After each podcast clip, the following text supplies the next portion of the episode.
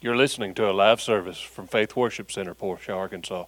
Will you go with me to an all familiar text, an all familiar story, to Romans chapter number 4, and look with me here in verse number, starting in verse number 17.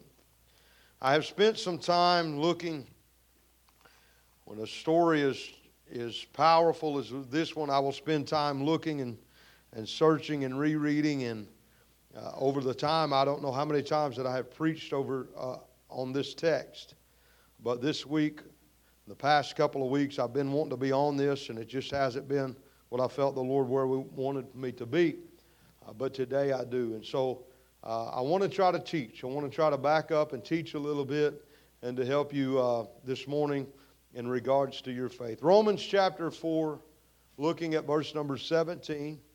And we'll read down to verse number 21. And I understand there's just a few more scriptures to the end, but I feel I, I need to stop at verse number 21.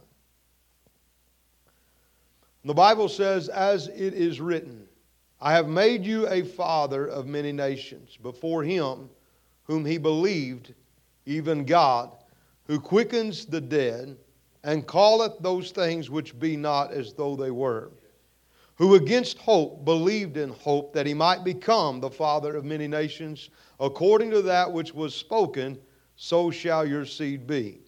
And being not weak in faith, he considered not his own body now dead, when he was about a hundred years old, neither yet the deadness of Sarah's womb. He staggered not at the promise of God through unbelief, but was strong in faith, giving glory to God, and being fully persuaded that what he had promised, he was able also to perform. Will you back up to verse 17? And the Bible says, as it is written, I have, it's the Lord talking to Abraham, I have made thee a father of many nations, before him whom he believed, even God who quickened the dead, and calleth those things which be not as though they were. I want to make a bold statement, and I'll get right into the word, and I don't often do this. But this morning, if you'll listen, not because it's me, I really feel deep in my spirit that I'm going to help somebody. Somebody that's been struggling, somebody that's been defeated. You know, you can know the message of the cross and know the way of victory and still live in defeat. This morning, I really feel strongly in my spirit that I'm going to help somebody if we'll listen and look at the scripture for how God intended for it to be. I know other time, no other title except this because I'm going to be all over these scriptures, but I want to use this the example of Abraham. The example of Abraham. If you want to keep your Bibles open, we're going to go back to it. I'm going to teach. And so uh, I want to just pray that we help this morning. Will you help me pray this morning? Father, we love you. Thank you, God, for your grace and for your mercy and your love. Thank you for every individual, every family that is represented here today. And Lord, we thank you for the opportunity to be able to preach, to teach your already anointed word. I ask that you would open our ears to hear, our hearts to receive your word. And Lord, I pray that you would anoint me to deliver, God, to rightly divide this great word of truth, God, this treasure that we have, that you've given to us through men and women of old, through the men of old that were inspired by the Holy Spirit. I pray in the name of Jesus that you would do a work that I cannot do. And I'll give you praise and glory and honor in the name of Jesus Christ. Amen and amen. I go back today to the example of our father in the faith, Father Abraham. He's called father for no other reason except for the fact that he is our father in the faith. He produced, it was the revelation that we would receive from God by faith in the sacrifice, by faith in the promise. It all began with Abraham. The revelation of, of of that actually being manifested come through Moses, but Abraham is the one that the revelation came through. There are three examples, and from the beginning here, I'm asking you to be attentive because I'm going to cover a lot of information. I'm going to do it slowly. Some of it you know, and some of it you may not know, but uh, from the beginning, I'm going to cover some uh, vital information. There are three examples that the Apostle Paul uses here in the book of Romans. Now, I've got to back up and tell you, for those that may not have known this or heard it, but, excuse me, the book of Romans is our ABCs of Christianity. It's where we start. This is kindergarten. and we don't understand the book of Romans, we have no need to move any further. Because if we error here, we will error everywhere else in the Word of God. The book of Romans brings the Old Covenant, the Old Testament, into light as the Apostle Paul will use Old Testament and Old Covenant examples to prove a New Testament truth. But the book of Romans gives us the revelation of exactly what Jesus done for us on the cross of Calvary. There are three examples the Apostle Paul uses. One of them examples is the one we're reading about. His name is Abraham. Everybody's familiar with Abraham. The other example is a man by the name of David, King David. He uses in the beginning of chapter number four. He calls out David's name also. And the other example, the third example, he uses the prophet Habakkuk, who wrote one of our prophetic books, our, our minor prophet books, Habakkuk.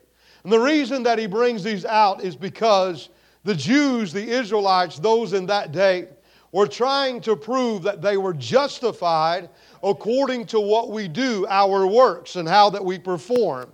And the Apostle Paul uses these three examples to prove to you you are not justified. No, not you or nobody else in the world are justified, or in other words, declared not guilty before God. You're not in a right standing with the Lord by any other means except by faith in Jesus and what He did for us on the cross of Calvary. We're not justified by law. You're not justified by your name. You're not justified by how much money you have. You're not justified by a water baptism formula. We're not justified by a church membership. You're not justified because you go to church on a certain day of the week. We are justified one way, and that is by faith in Jesus and what He did on the cross of Calvary.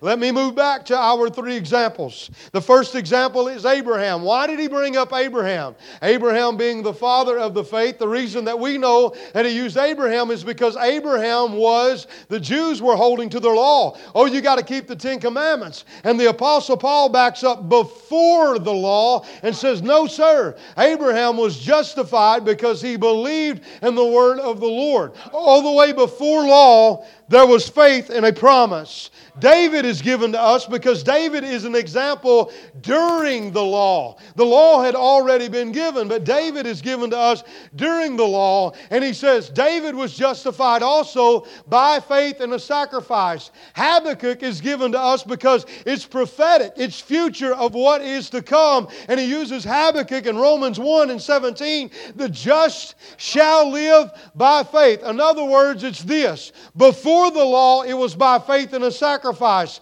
During the law, it was by faith and a sacrifice. And way after the law and Jesus had already come, it, it will be by faith and a sacrifice. They didn't know the sacrifice as Jesus and what he did on the cross of Calvary, but we know it today as Jesus and what he done for us on the cross. They looked ahead to a promise, faith and a sacrifice. We look back to a promise of what Jesus done for us on the cross of Calvary.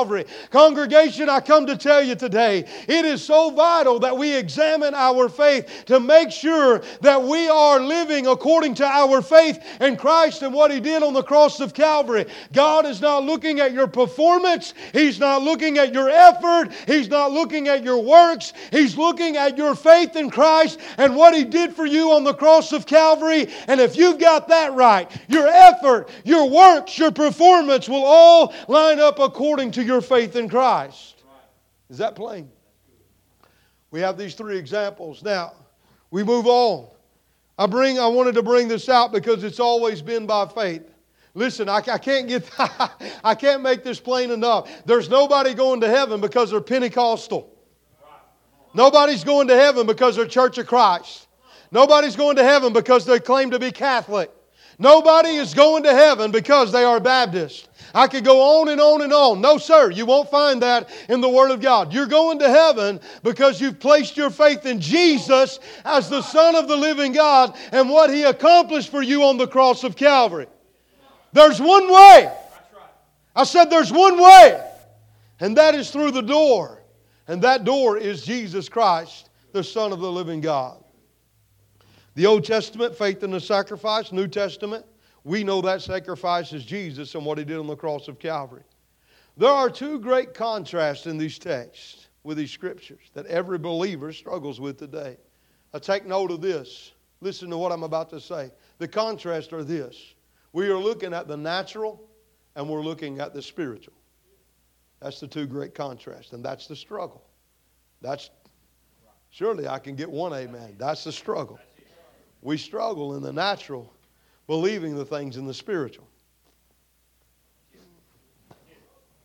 I didn't need to back up to my first point. I got a few amens. We struggle in the natural, believing God for things in the spiritual. And I want to do my best to be plain. If I, if I haven't been plain, if you don't understand, we're not going to help nobody. So I want to go slow and I want to be very plain. As the Apostle Paul would say, I would not have you to be ignorant. not that you're ignorant, but that's what he said. In other words, I want to make sure that we all understand what the Scripture is saying. What we see and what we deal with daily is things that pertain to our natural life. But what I hope to help you with is a great truth. A great truth, and this great truth is this the way that God has called it in the spiritual is how that we need to believe it in the natural. That's a struggle. But the way God calls it in the spiritual is how that we believe it in the natural. The two great contrasts here. But against the natural, if we can believe it as God has called it in the spiritual, then we can, listen, we can, by faith, according to the will of God, we can receive the things that God promises in the spiritual, we can receive it in the natural. But we got to believe it as God has called it or God sees it.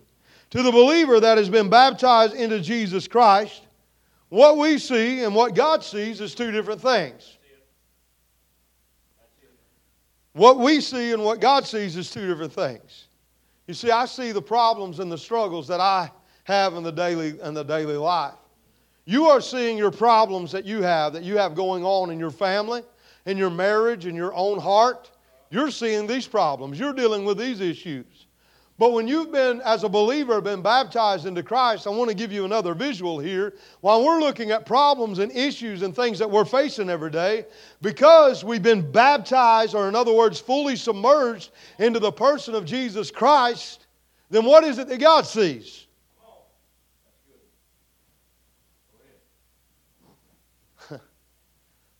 God's looking at His Son.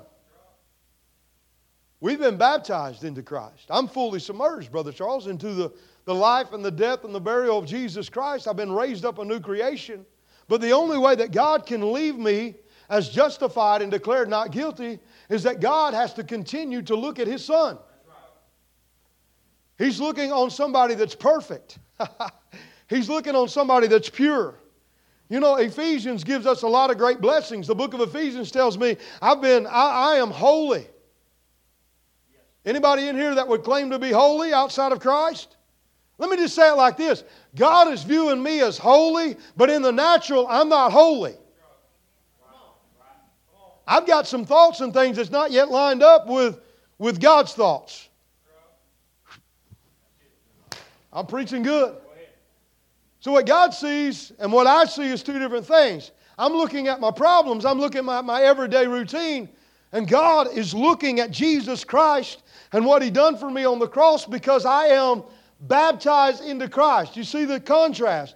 God's not seeing what we're seeing. There's two different things here. And so I, I try to make this clear. God is striving when we see our position in Christ and we know, as God has seen us, God is striving to bring our natural doubts and our natural flaws up to what He has promised us in the spiritual realm. Oh, that's good. God is trying to bring us from what we are seeing to look at things through what He is seeing. He's trying to get our eyes off our problem and get our eyes back on the problem solver get our eyes off of a sickness and get our eyes back on a healing.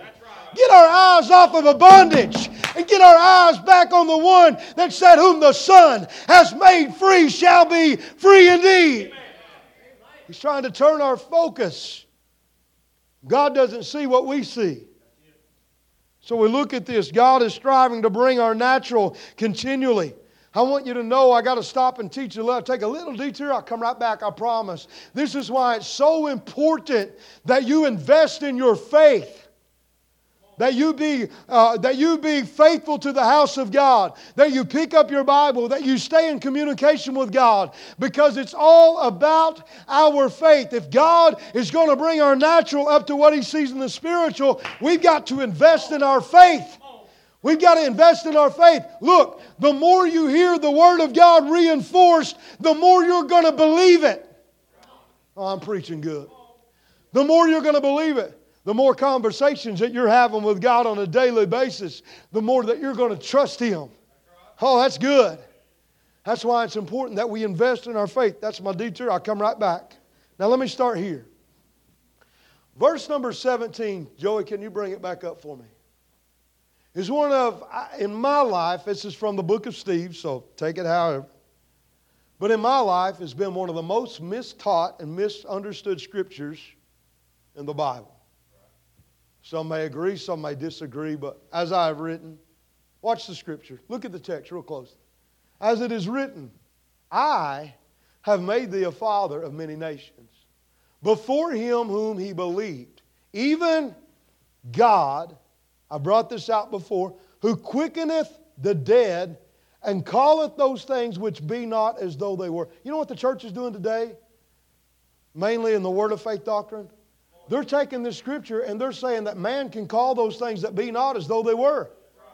The Bible doesn't say that. And in fact, that is not in harmony when you begin at Romans 4 and read it all the way through. That's got nothing to do with, uh, with what's being written. Calling those things that be not as though, that's got nothing to do with the scripture. It's not moved. Jesus doesn't jump conversations. The disciples tried that in Acts chapter number one. He's telling them about the promise of the Holy Spirit. They said, When will you establish your kingdom? Those things are not yet for you to know. Now let me back back up. You shall receive power. That's what he says. Jesus doesn't jump conversations. This text does not say that you can call those things that be not as though they were. We're going to struggle with that. I'm going to tear down a little bit of religious walls. Listen, I heard a man say the other day, I don't mean this unkind, I'm just telling you what I heard.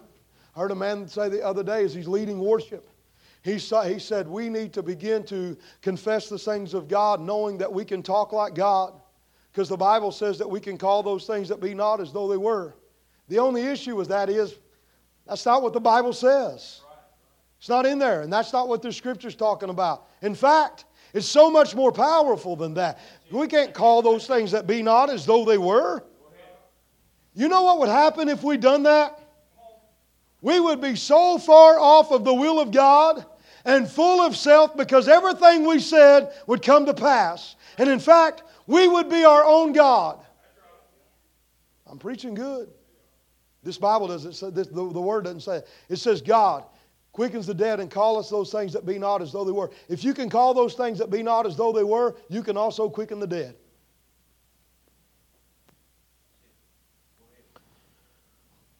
To not understand this is to take away from its original meaning. I want to take you back to the life of Abraham. Directly, that is our example giving here. I want you to see some things. Abraham, God called those things that will be not as though they were, and he did this and given us the example of Abraham. We got to stay in context with the text. Genesis chapter 15, verses 1 through 6. I want you to look at it with me. I'm going to teach you a little. And these things, the word of the Lord came unto Abram in a vision, saying, Fear not, Abram, I am thy shield and thy exceeding great reward. Abram said, Lord God, what wilt thou give me, seeing I go childless? Now we see what's in Abraham's heart. And the steward of my house is this Eliezer of Damascus. And Abram said, Behold, to me thou hast given me no seed.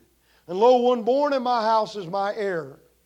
And behold, the word of the Lord came unto him, saying, this shall not be thine heir, talking about Eliezer. Eliezer would not be the heir of Abraham. But he that shall come forth out of thine own bowels shall be thine heir. And he brought him forth abroad and said, Look now toward heaven. Tell the stars if thou be able to number them. And he said unto them, So shall thou see be. Stay right there. Look at the stars. You know what God did? God just gave Abraham a picture that would blow his mind. I want you to look at the stars. Count the stars, Abraham. This is what your seed shall be. Now listen to this. Abram don't even got a child. Not a single child. This is how your seed shall be. In verse number six, while Abraham was trying to count the stars, the Bible says he believed in the Lord and it was counted to him for righteousness. He believed in the Lord. and he counted to him to right. Let me tell you, if you'll believe in the Lord, God will count it unto you as righteousness. That's the promise that we have. In chapter number 16, we're not going to look at it, but the struggle began. Abraham runs back to his wife Sarah. God said he's going to give us a son. And uh, he told me, he even walked me out, told me to count the stars. He said, So shall my seed be. Chapter number 16, by the time they got there, they were already failing in believing the promise. And Sarah says, I've got an idea. Maybe it was God, uh, maybe it was you, but it didn't involve me. She wasn't even there during the conversation. Why don't you take Hagar, my handmaid? And you, between you and Hagar, have a son. Abraham said, Okay. You know, anytime the flesh gets involved and we start to entertain our own ideas, we always mess up. So he takes Hagar, and they have a son by the name of Ishmael, and we're still pray, pray, playing for, uh, paying for that today. The struggle began. But chapter 17, verses 1 through 8, watch this. Abram was 90 years old and nine. 90 and 9. The Lord appeared to Abram and said unto him, I'm the Almighty God. Walk before me. I love the text. Be thou perfect. Verse 2 And I will make my covenant between me and thee, and I will multiply thee exceedingly. Verse 3 Abram fell on his face, and God talked with him, saying, He's on his face. As for me, behold, my covenant is with thee, and thou shalt be a father of many nations. Verse number 5 Neither shall thy name be called Abram, but thy name shall be called Abraham, for a father of many nations have I made thee. Verse 6 I will make thee exceeding fruitful, and I will make nations of thee, and kings shall come out of thee. God has blown the promise so big that it begins to blow Abraham's mind. Verse number 7 and I will establish my covenant between me and thee and thy seed after thee, after you're gone, Abraham, in the generations for an everlasting covenant to be a God unto thee and to thy seed after thee. This is everything God told him. And I will give unto thee and thy seed after thee the land wherein thou art a stranger and the land of Canaan for an everlasting possession. I will be their God.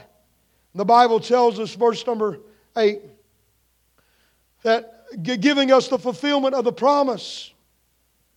But I want you to back up to verse number five. Look at this. Thy name any more shall be called Abram, but thy name shall be called Abraham. For a father of many nations have I made thee. You see that word made? I have made thee a father of many, past tense, because God already called it. He's got one son, Ishmael, who was out of the will of God.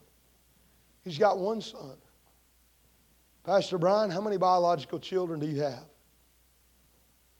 None. Abram's got one.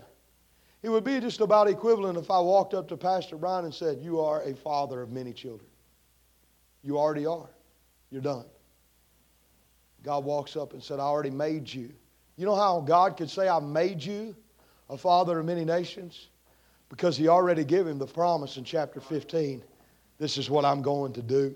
And when God spoke it, Abraham hadn't seen it come to pass, but it was as good as done. God called this thing uh, that be not as though it was already done.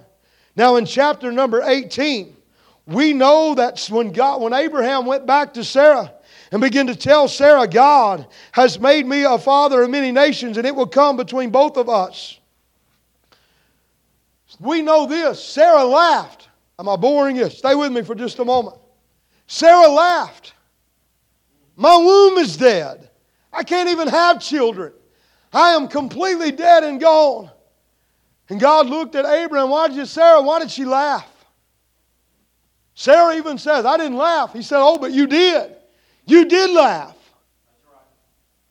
at the promise. But did you know Abraham laughed? No, I didn't either. It took a couple of weeks. Look at chapter 17, verse 17, Brother Joey, if you'll bring that up. I want you to see something. Abraham fell upon his face and he laughed. And he said in his heart, Shall a child be born unto him that is a hundred years old? And shall Sarah, that is 90 years old? He fell on his face and he laughed. Now, let me ask you something. Why do we laugh at statements that's given to us? Somebody gives me a statement that is so far fetched that in my mind, in my heart, it's not even a possibility. I'm going to laugh. Somebody comes up to me and says, Your little brother's better looking at you. I'm going to laugh at him. Your older brother's got more hair than you. if I come back tonight with two black eyes, y'all understand why. If somebody tells me something that is so far fetched, it's not even a reality, I'm going to laugh. Abraham laughed. He laughed because me having a child, that is so far fetched. Sarah laughed, and then she lied. I didn't laugh. And God said, Oh, but you did laugh. You know what God did? He brought them to the place of laughter because He brought them to the place where they knew that when in their self, that wasn't even a possibility. It wasn't even a possibility. I'm a hundred year old. My wife is 90. She's her womb is dead. I can't even lie with a woman. And you're telling me we're going to have a child? And God is saying, Oh, you're not just going to have a child. Count the stars, Abraham. And not only that, I'm going to make of you great nations. And not only that, there's going to be kings that come out uh, of your lineage, Abraham. And Abraham laughed. Oh, that's so far from the truth. Uh, he said, I got an idea, God. Why don't you just take Ishmael? Because I've already got Ishmael. He said, No, it's not Ishmael. And I'm looking for. He said, In fact, you know what? You laughed. Sarah laughed. When the child was born, he said, I tell you what you're going to do. You're going to name that boy Isaac. You know why? Because Isaac means laughter. Every time you look at him, you're going to remember that you laughed and you thought it was so far from a possibility. I'm going to remind you what you thought was impossible, I made possible if you'll only believe me. God called those things that be not as though they were. And the Bible says that Abraham believed in hope against all hope, the promise. I want to show you some things here. He laughed because it was so far from the possible truth, and they were commanded to call his name Isaac. And Abraham was so consumed with what he saw in the natural that he couldn't believe God for a promise in the spiritual, regardless of what his body was telling him. But God was calling it as if it was already done in chapter number 17, I made you a father of many nations. And Abraham looks at him and I, I've got one son, and he wasn't even he wasn't even your plan. And you're calling me a father of many nations? That's exactly what I'm calling you because I've already promised it to you. In our text, chapter 4 of Romans, and verse number 18, I want to show you some things. I'm not going to be before you long. I know when we teach, it's harder to soak it all in. But in chapter number 18, Abraham, or in chapter 4, you're right, who against hope, he believed in hope, watch this, that he might, that he might. He's still, he's talking about the struggle that he had here. God's talking about the struggle he had. But at the place where he started to believe God again in chapter 21, Isaac is born. He said this this is when it all took place. This is when Abraham got what God promised him.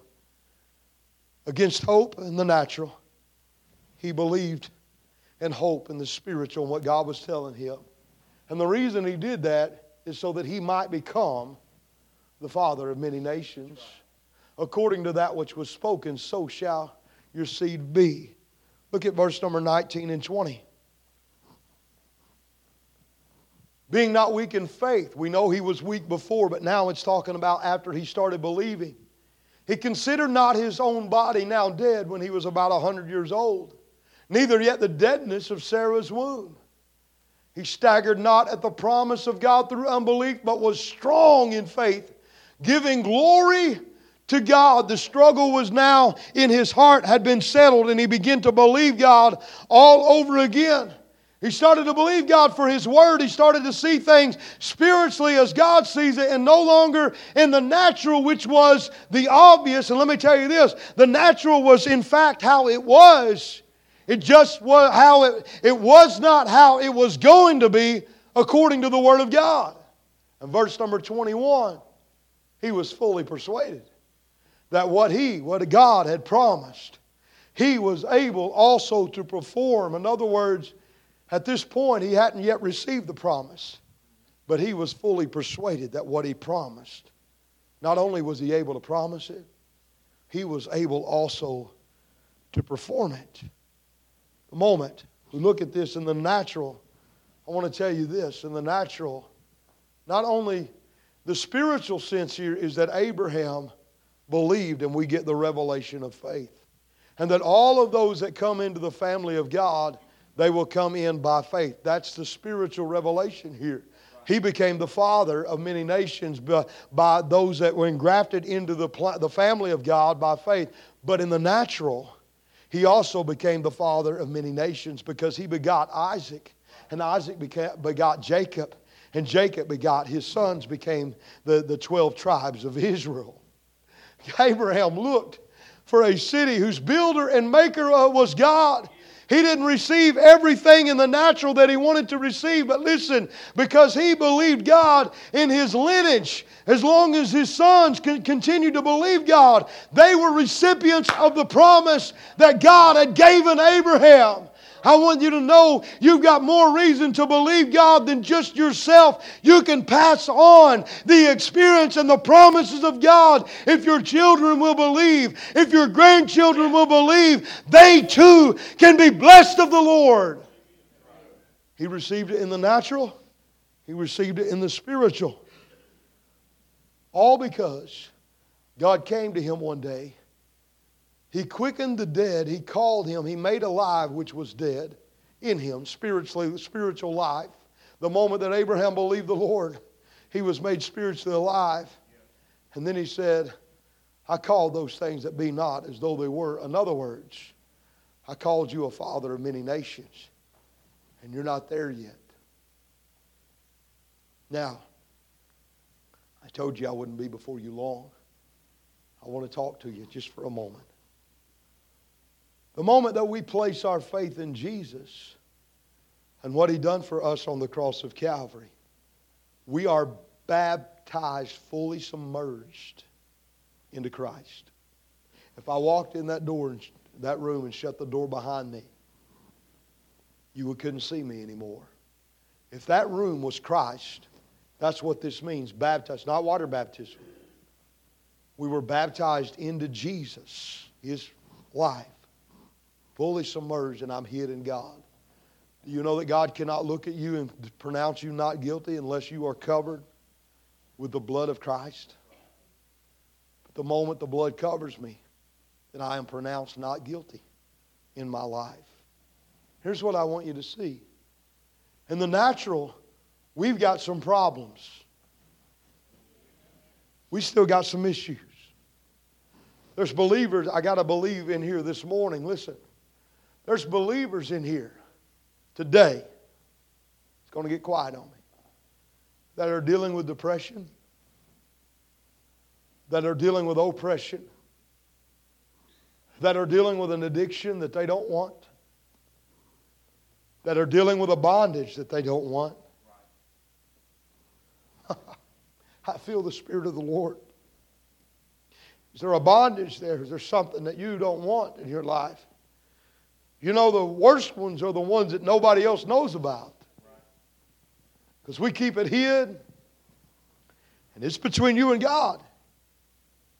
But when we start to accept it as a part of my life, I'm going to have to live with depression. I'm going to have to live with this bondage. I'm going to have to live with this addiction. We get so consumed by our issue and our problem that we're looking at it in the natural and we forget what God has called it in the spiritual realm. Somebody viewing themselves today bound. Somebody viewing themselves today addicted by whatever. Somebody viewing themselves today with somebody, I'm just somebody trying to cope with depression. Somebody viewing themselves today as somebody with a broken heart. And oh, I just got to stay busy so I don't think about it. You know, God's answer for your broken heart and answer for your addiction is not to make you busier.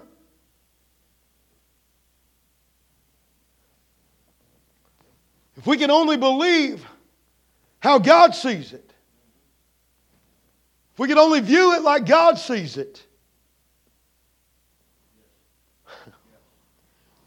and we start to believe it and we'll receive. Sickness is a tough one because we don't know the will of God.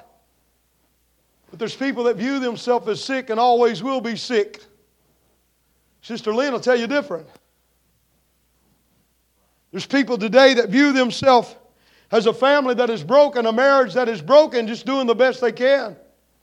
That's how we view ourselves because that's the fact that we're dealing with in the natural. People viewing themselves as a person that is broken. We love God. We've placed our faith in Jesus. No doubt we're saved. But dealing with issues every single day. And we start to look at ourselves as that's how we are. I want to do something. Brother Troy, will you help me? TJ, will you help me?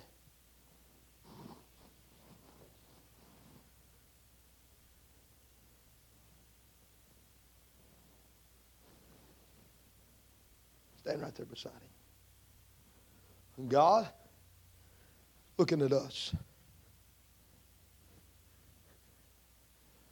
TJ, stand in front of me. This is how we view ourselves with God. Is this all right, my back to you? Okay, I'll move up. This is how we view ourselves when we're looking at God. God, I want you to see all my problems and all my issues. I want you to see my bondage. I want you to see my broken heart. I want you to see my depression. And let me tell you this God already knows what's all wrong with us. But He also only knows, already knows He's got one answer, one solution. This is how we view ourselves. God, looky here, looky here, looky here, looky here. This is what God sees. If Troy is Jesus, when God looks at us, I didn't get no amens on this, this is all right, but I'm going to do it again anyway. When God looks at us, He's viewing Jesus. Let me tell you this. Oh, I'm going to get excited. He's looking at Jesus, and you know what he sees? Well, I see somebody there that's justified, that's free from all sin. I'm looking at Jesus, and I'm seeing somebody that's free from all bondage. There's not no bondage in Jesus. There's not no bondage in my son. I'm looking at somebody there. You say you're brokenhearted, but when I look at him, do you not remember that when he stepped out, he said, I came to heal the brokenhearted? I see the healer. I see the deliverer. I see the one that's able to mend. I see the one that's able to restore. I wish I had a little help this morning. I see the one that is able to do exceedingly abundantly above all you can ever ask or think. And if you could just believe it like I see it instead of believing it like you see it, then I could work in your life. God called those things that be not as though they were. You say you're bound. When God looks and say, sees Jesus, He said, Oh, I see you free. Oh, I'm broken. God says, I see you mended. Oh, I'm this. Uh, no, God sees you as something else. I want to tell you this morning if you could turn your attention, your faith, your heart to the promise that God has already given us through Jesus Christ uh, and start believing Him as God has called it, those things that be not as though they were, He can manifest that in your flesh and you can receive it because that's how God has called it If we can start looking at it in the spiritual. Thank you, guys. You can stay with us. If we can start looking at it in the spiritual.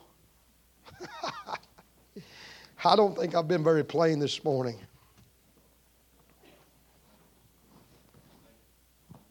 Let me just be plain. I'm a simple country boy from a town population 51, so I can be pretty plain and simple. Let me just let me just say it like this. You come in here bound, you come in depressed, come in dealing with your broken heart. What I want you to know is we often allow that fact to consume our life, and we start to live like this is how our life's going to be. All I've done this morning is to tell you the way you see it and the way God sees it is two different things. And if you'll start looking at it and believing it like God has seen it, we'll start seeing it manifested in our flesh. God, He calls those things that be not as though they were. He's called you free this morning. He's called you healed this morning. He's called you restored this morning because He's looking and He's seeing Jesus, a perfect one that has already paid for anything and everything that you ever need. I'll, I'll be simple. You don't have to be bound by what you're bound by. You don't have to deal. I've said it before, but I'll say it again. Me and Pastor Brian, when we first started foundation class, a woman came, sat in class, left immediately right after that class. Got out, I believe it's foundation class. Maybe it was the healing of the broken heart, I'm not sure. Sat in her car and she's bawling her eyes out. I was uncomfortable, didn't know what to say. I just stood there for a minute. She rolled her window down. She said, I don't know if you'll understand this. She had lost a child. She said, I cry every day of my life, every single day of my life. All the world has done is turned me to prescription. And now I'm addicted. Now I have more than one problem. I come to tell you this morning, I know that there are those, and I've touched, I have already mentioned a touchy subject. I know there are those that have suffered a great loss that have suffered a great loss and to look at me and say, You don't know, you've not been there. I want you to know this morning that even though there's a great loss, there's a great price that's been paid so that you didn't have to cope with it. God didn't intend for you to cope. He intended for you to be healed, delivered, and set free by the power of God. It's been a great price.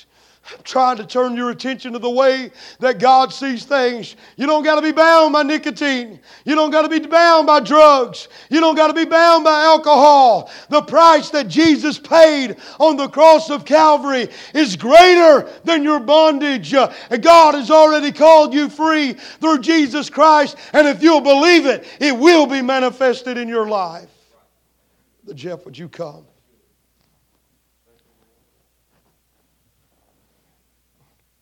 God called those things that be not as though they were. And if you believe those things as though they already were, then I believe with all of my heart that you can receive it by faith in Christ and what He did on the cross. Would you stand with me this morning? Father, we come to you in the name of Jesus. God, I'm asking for you to move up on somebody's heart this morning. I don't know, God, what we have already settled in our life. I don't know what we've already got comfortable with. But God, what I am asking today is that you would turn somebody's attention, God, back to you and what you've already done, what Jesus has already done for us on the cross of Calvary. God, you have called it as you have seen it. And when you look at your son, you see freedom and you see deliverance. Lord, I'm asking in the name of Jesus that you would tug at a heart this morning, and that truth would be instilled in every heart today. Hallelujah. What do you got? Let's just worship just a second.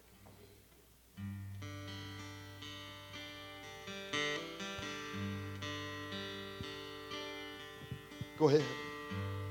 Counts the stars,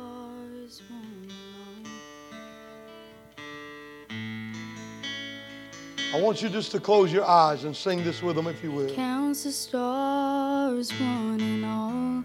He knows how much sand is on the shore. He sees every sparrow that falls. Hallelujah. Made the mountains and the seas. He's in control of everything. Of all the creatures, great and Great small. and small. And he knows my name. He knows my name. Every step that I Hallelujah. Lord, take. do what you can do, God. Every move No that I man make. I pray you do it Every morning, tear that I cry. Hallelujah. And he knows my name when I'm overwhelmed by the pain see the The light light of day. I know I'll be just fine cause he, He knows. knows my name. Come on, sing it and worship. Don't know what tomorrow may, May bring.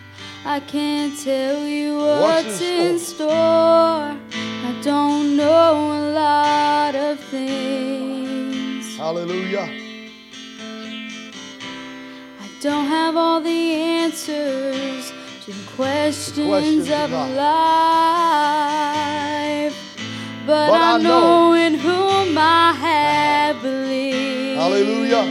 And he Knows knows, my my, name. Every step that I I, take, every move that I make, every, Every tear that I cry. Hallelujah. Come on, sing it with her. He knows my, He knows my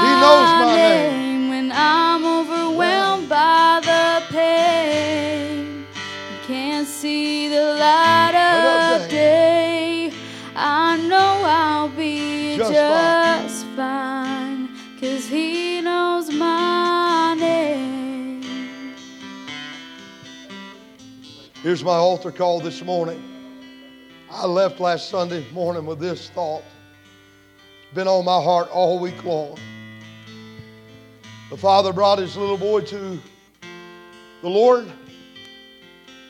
A little boy that was known as a distraction, as somebody that was just a nuisance.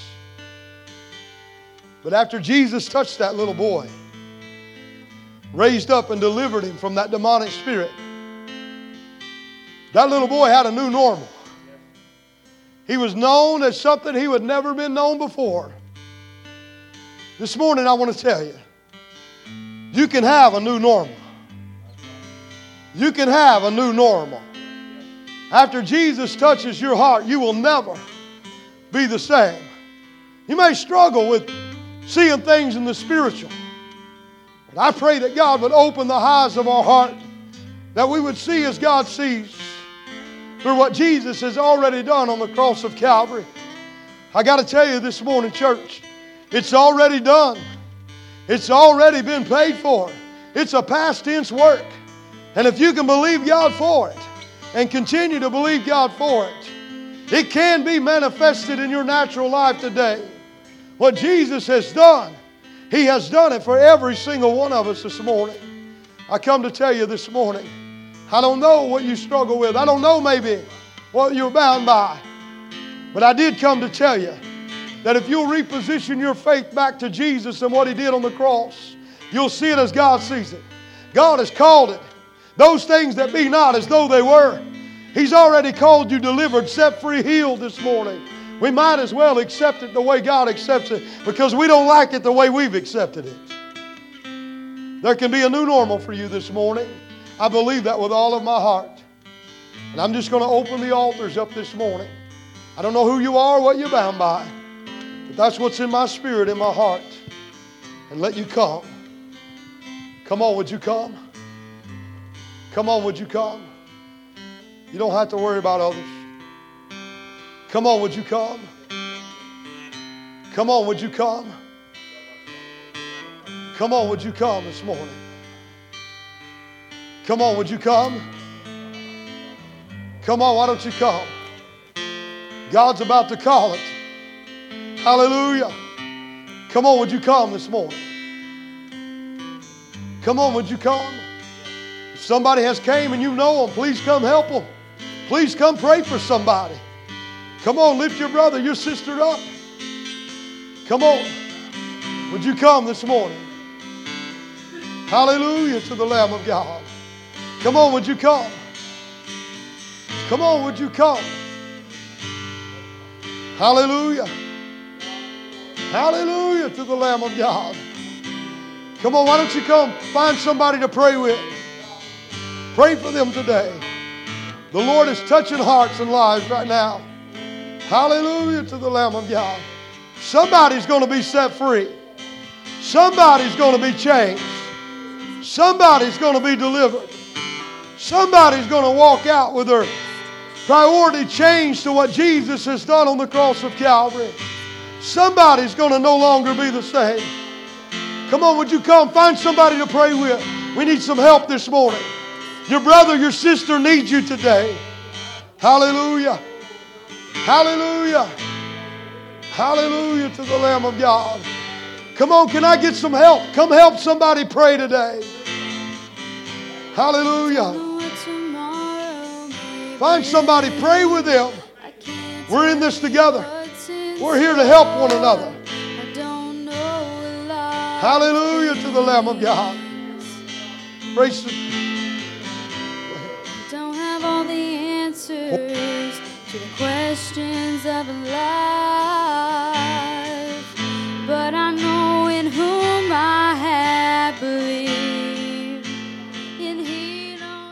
If you were blessed by this message, you can find us on Facebook at Faith Worship Center, Portia, Arkansas. Our contact for prayer or donations is by mail, Faith Worship Center, P.O. Box 296, Portia, Arkansas 72457. Through Messenger or PayPal, you can find that link on Facebook also. Thank you, and God bless you and your family.